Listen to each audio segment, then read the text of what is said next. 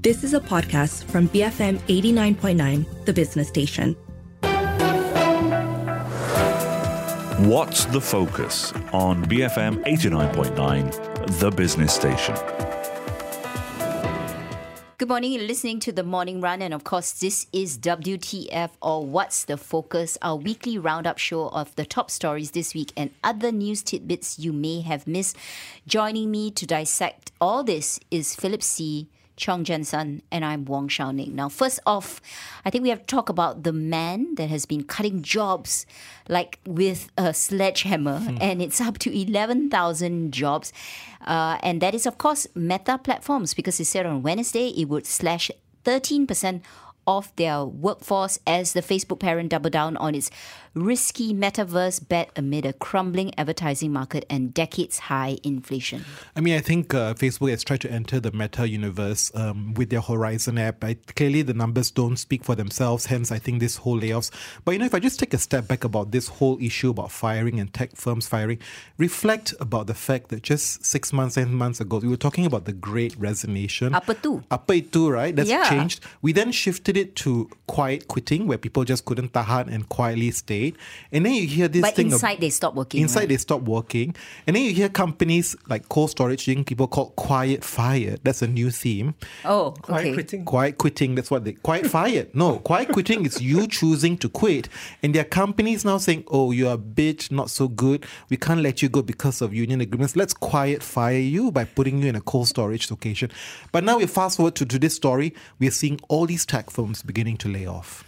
Yeah, sometimes I wonder if the market is really underestimating the potential of certain ventures. I mean, after all, these people are entrepreneurs. Mm. I mean, in the Meta's case, the metaverse. I mean, yes, it has lost 9.4 billion so far this year, but do entrepreneurs sorry, I'm giggling because 9.4 is a lot of money, right? Really know what they're doing and have that vision that no one else can see. I mean, they started the company, so mm. I mean, we are so typical you, men on the street. You are yeah. wearing your Mark Zuckerberg hat now, is it, Jensen? And saying that okay, it's either we take this highway or no way. Otherwise, Meta as a company, where's our future? Um, yeah, what I'm saying is that perhaps um, because they are entrepreneurs and they mm. started the company, that perhaps yeah. Uh, the market's being a bit short term. They they don't realize the full potential. I mean, entrepreneurs could be wrong, but at the end of the day, they did build a company to what it is today. So I reflect on Mark Zuckerberg's journey, right, in terms of how he tried to evolve the business. When he started off with Facebook, he's like, okay, he knew in that college was, dorm. in the college dorm, he knew there was competition, so he bought Instagram. So whether or not you go inorganic or organic is the key challenge here, right? With inorganic, he decided, look, I'm going to go in and get Instagram and then kind of resupplant Facebook and build the competition internally. And he realizes there's no other option, right? He can't get into TikTok here. So building organically comes with all this risk as well. Yeah, but you know who's paying the price for this? Unfortunately, the eleven thousand yeah. uh, workers that are getting their you know severance uh, letters actually, and I mean a, a, bit of credit to him. They will pay sixteen weeks of base pay, two additional weeks for every year of service, as well as all remaining paid time mm. off. They also receive shares that was set to vest on November 15, and healthcare coverage for six months. But the point is, you know, a lot of tech companies are also going through job cuts. So what's the job market going to be like for them? So the likes of Snap is doing so. Uh, of course, Twitter is doing so. Microsoft, whom you never thought would yeah. have ever need to cut people, is also cutting people. I think CNBC came up with a list of job cuts, and right at the top was Twitter, 50% of staff force, Robinhood, 31%, Snap, 20%, Coinbase, 18%. But to be fair to Microsoft, it's 1% of their total workforce. So that's way at the bottom of the league. Yeah, I wonder who else is going to have uh, job cuts in the, the, tech sector. The bigger question is if this reverberates beyond the tech sector. I mean, we talk about the tech, you know, workforce accounting for 2% of total employment. Mm. You know, the bigger question is does this have filter effects, right, on the rest contagion. of contagion effect on the rest of the sector's economy? I would keep my eye on the financial services sector, right? Yeah. Because they are the fastest and most merciless when it comes to cutting their workforce. We already are see talking that. about Credit Suisse? Yes, Credit Suisse being one of them. Uh, but in the meantime, maybe I don't know if you're if you are a Meta employee. Does the fact that Mark Zuckerberg said in a message, "I got this wrong. I take responsibility for that," is is that any comfort to you? Yeah, I mean, I think the problem is if you know these people, right, they associate and they build the brand. So the association with the career is so important, right? Yeah. And so I think that's why, right, even Twitter, you know, with Elon Musk, when he came out and he did that kitchen sink and X piece, it riled up a lot of people It was because honestly, what kind of what kind of message? kind of message do you say? And especially for Does some it inspire leadership? far from it in my view. I guess the question is for many people, right, the job very much is part of your identity. So when you say kind of say I'm sorry, of course I know you mean it, but it feels flippant when it means very it's very personal to you, right? Especially your job. So let's talk about Twitter then, right? Because the, the other headline that I saw this week that was interesting is the fact that uh, President Joe Biden uh, is actually looking into Elon Musk's connection to other countries when it comes to Twitter. He said this at a news conference on Wednesday, uh, whether he thought was whether Musk was a threat to national security and if his acquisition of Twitter with the help of the Saudi conglomerate should be investigated by the U.S. government.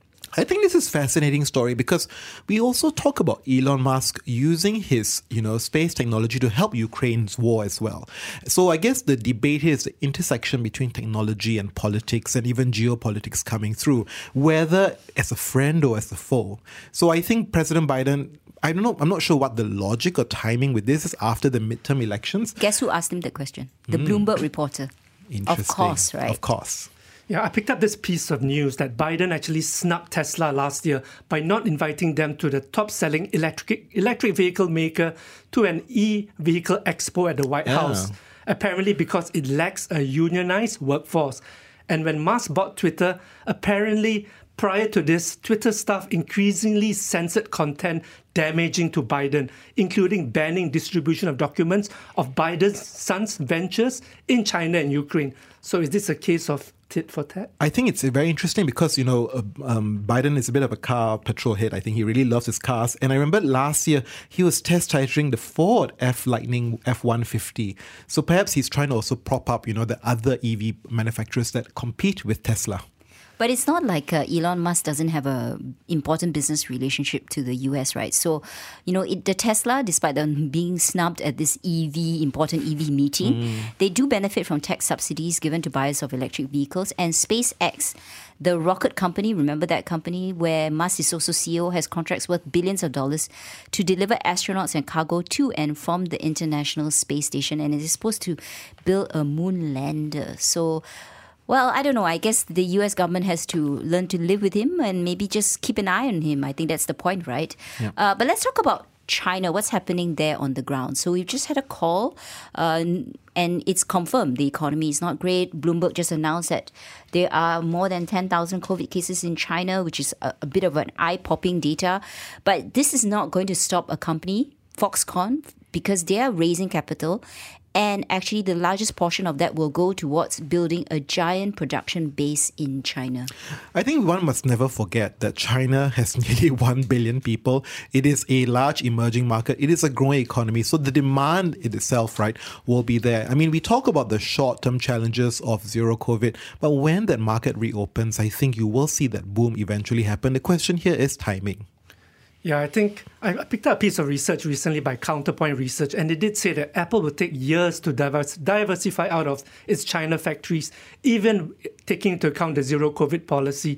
And they explained that Apple's latest iPhones will likely continue to be built in China for the next few years, in spite of efforts to diversify to some of the other countries like India and Vietnam, which are very a very small part of their total production at the moment. Yeah, uh, you can't you can't leave the Chinese market, Yeah. Right? Uh, but you, perhaps if you're Apple, you think to yourself, or if you're Foxconn, I do need to diversify. It's going to be that situation where China plus one or China plus two or three, right? That's pretty much, I think, the in the mind of all business leaders, actually. So the I mean the, there's always been this whole debate with the pandemic and China whether this is the end of globalization. Then we say deglobalization. Then we talk about changes or shifts in globalization as you reshore and bring back closer to home. In the end, it's all about efficiency and economies and getting your scale in place. It's all about money essentially. Right? How do you get the product in the most efficient way? And China with its market and logistics just is very hard to compete with. For sure.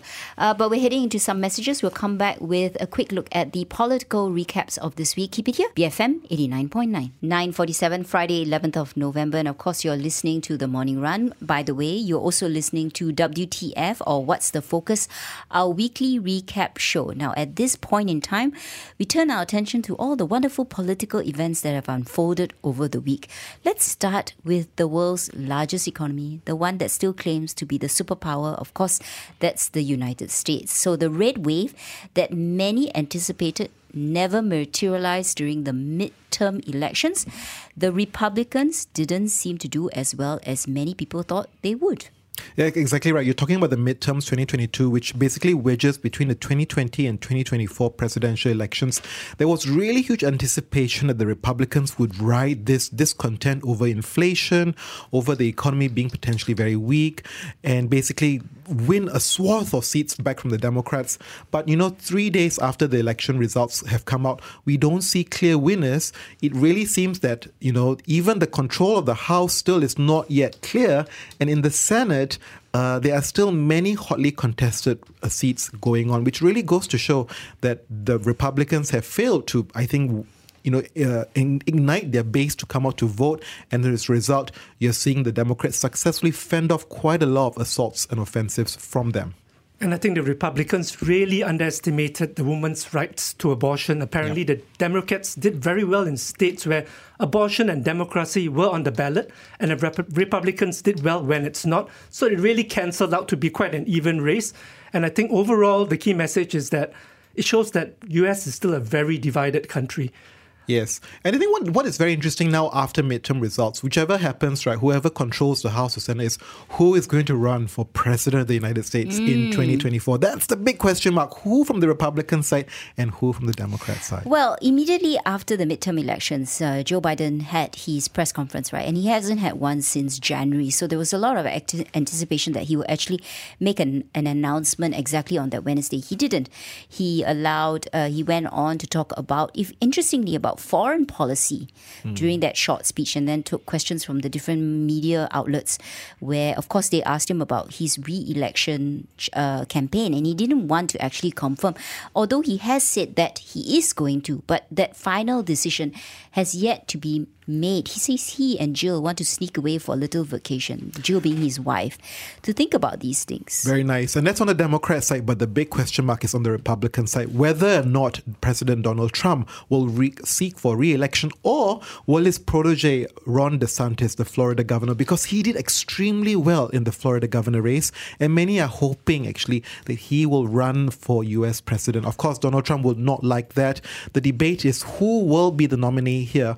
And you know, we were just having a slight discussion is basically you know, how do we see DeSantis coming through and whether or not the Republicans will unite over him? Because clearly the results so far here show that Trump hasn't made that desired long term effect. But his candidates all did disastrously bad, yes. right? So does this mean that his chances of coming up to say, I want to run for 2024 diminish, like just evaporate into into nothing?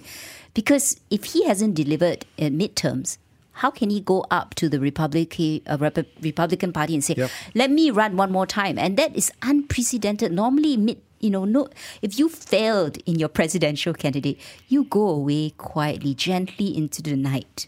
He hasn't got the memo that it's always good to end on the high. Uh, high? No, I think he, he. I'm not sure he reads anything. uh, by the way, what do you think, Jensen? I think um, perhaps there's a bit too much emphasis that has been placed on opinion polls, and I think the US midterms really turned out to yes. be a lot different than what people expected. And perhaps Malaysia can take a leave out of this also, given that elections is like what six, seven days 200 away? hours Eight according days, 200 to... hours away, right? That's well, what Philip 100, 180 over hours now, I would say. But this also really shows how polarized America is, right? Because everything is so down to the wire, uh, which also begs the question, what will our GE15 results be like? Will we be a very polarized nation? So the big distinction here is that I think with Malaysia is we're seeing multi-cornered fights. You're seeing three kind of uh, coalitions fighting for power here. So unlike the United States where it's a two-party system, that's where I think think it gets a bit more complicated in Malaysia because with three party systems, you have to talk about coalitions, you have to talk about fracturing the vote. That I think is all that makes it very confusing, right? Because I don't know, we've had one week of e- evaluating, you know, all these hotly contested seats. No real, no one can really say who is a definitive winner for most seats. If you talk about the hotly contested mm. seats, they're kind of willing to punt to say, oh, likely strong candidate, but no one's going to say definitively. Okay, so let's talk a little bit more about Malaysia's general elections. And I think the focus really, or at least the debate that has come into people's consciousness, con- mind, excuse me, is do I vote for a party or do I vote for a candidate? In yeah. the past, I don't think many Malaysians ever encountered this kind of dilemma within themselves. And the reason why this has arisen is because of the very interesting seat of Sungai Buloh. And of course, we have the one and only Health Czar, caretaker health minister Khairy Jamaluddin running in this seat, which he claimed he had no choice because he was kicked out of Rembau since uh, Tok Mat had taken over that parliamentary seat and he was looking for a home and he was given Sungai Buloh. And Sungai Buloh is normally a Pakatan Harapan stronghold. Yeah. uh, the pre- incumbent there had won with a 20,000 over majority, Sivarasa. Did you watch his speech where he declared, you know, very vigorously he wants to be prime minister? And I think that was a very, for me, chilling speech when he gave that, you know, that he, he had really strong desires about wanting to lead this country. And what I found fascinating was the response from within UMNO senior leadership, you know, for some members saying, really, I like that. I like that we have, you know, leaders, young leaders who want to step up to the plate and want to be the next leader. Maybe not now immediately, but eventually want to. So what I find interesting is that that you know you have you see this kind of upstart young guy really explicitly stating the bold ambition and actually seeing the old veterans kind of coalesce to say, hey, I like that. Not everybody. Not though. everybody for sure, but because f- Johari Abdul Ghani, okay, ex finance deputy finance minister, who is running in TT Wang, so he lost that seat in GE14, yeah. came out to say that Khairy should focus on winning that seat and talk about his prime ministerial ambitions later. later. Yes. So not everybody's happy. Not everybody, but yeah, I was looking at some survey findings, and actually, KG I thought you told us just a minute ago not to believe in, in survey, Jensen. You're right. I'm contradicting myself, but anyway, in a poll by Ilham Center, KJ actually placed fifth in a list of nine names, and Datuk Sri Ahmad Zahidi came right at the bottom. In terms of another poll, which is Persatuan Penyelidik Negara, and number two Malaysian poll, list of 12 choices for PM, Anwar is in pole position, but KJ was in third spot. Among young voters, KJ is actually number three. Num- number one is actually Nurul Izzah. And among Chinese voters, Anwar is the most popular pick, and Khairy came in second. You know, I was just talking and trying to draw analogies, right? Do you think Khairy is like the Ron DeSantis to Trump's Zahid Hamidi? Clever. Clever, Philip. Thank you. Thank you.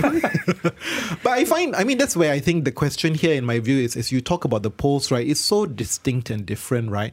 Where it is. And I guess the question is with the polls we've seen coming through, is it about picking the least unpopular person then coming through? I think it's going to be an interesting seat to watch nonetheless. And we actually talked about it in detail with Dr. Lau Zhe Wei, Assistant Professor at the International Islamic University of Malaysia. You can catch that podcast on our app and also, of course, on our website. It's entitled Sungai Buloh, A Vote for the Party or the Candidate. Now, I think as we wrap up the week, what we have begun to see is a lot more campaigning on the ground, but also these polls, which Jensen doesn't believe, but I think we need to talk about.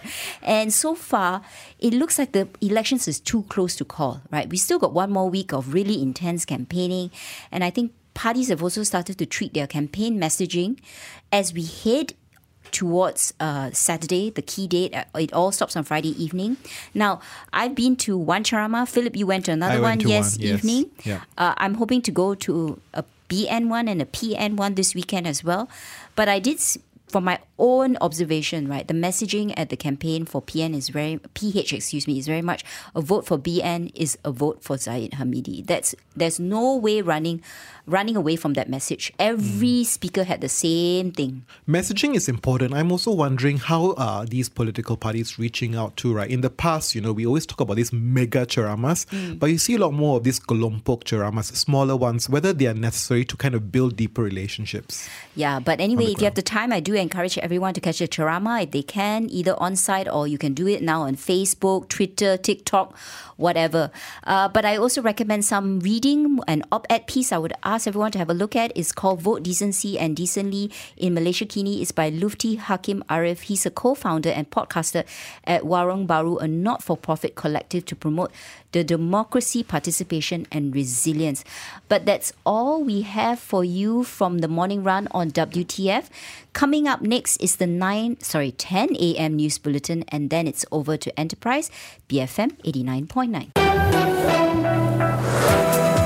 What's the focus on BFM 89.9, the business station? You have been listening to a podcast from BFM 89.9, the business station. For more stories of the same kind, download the BFM app.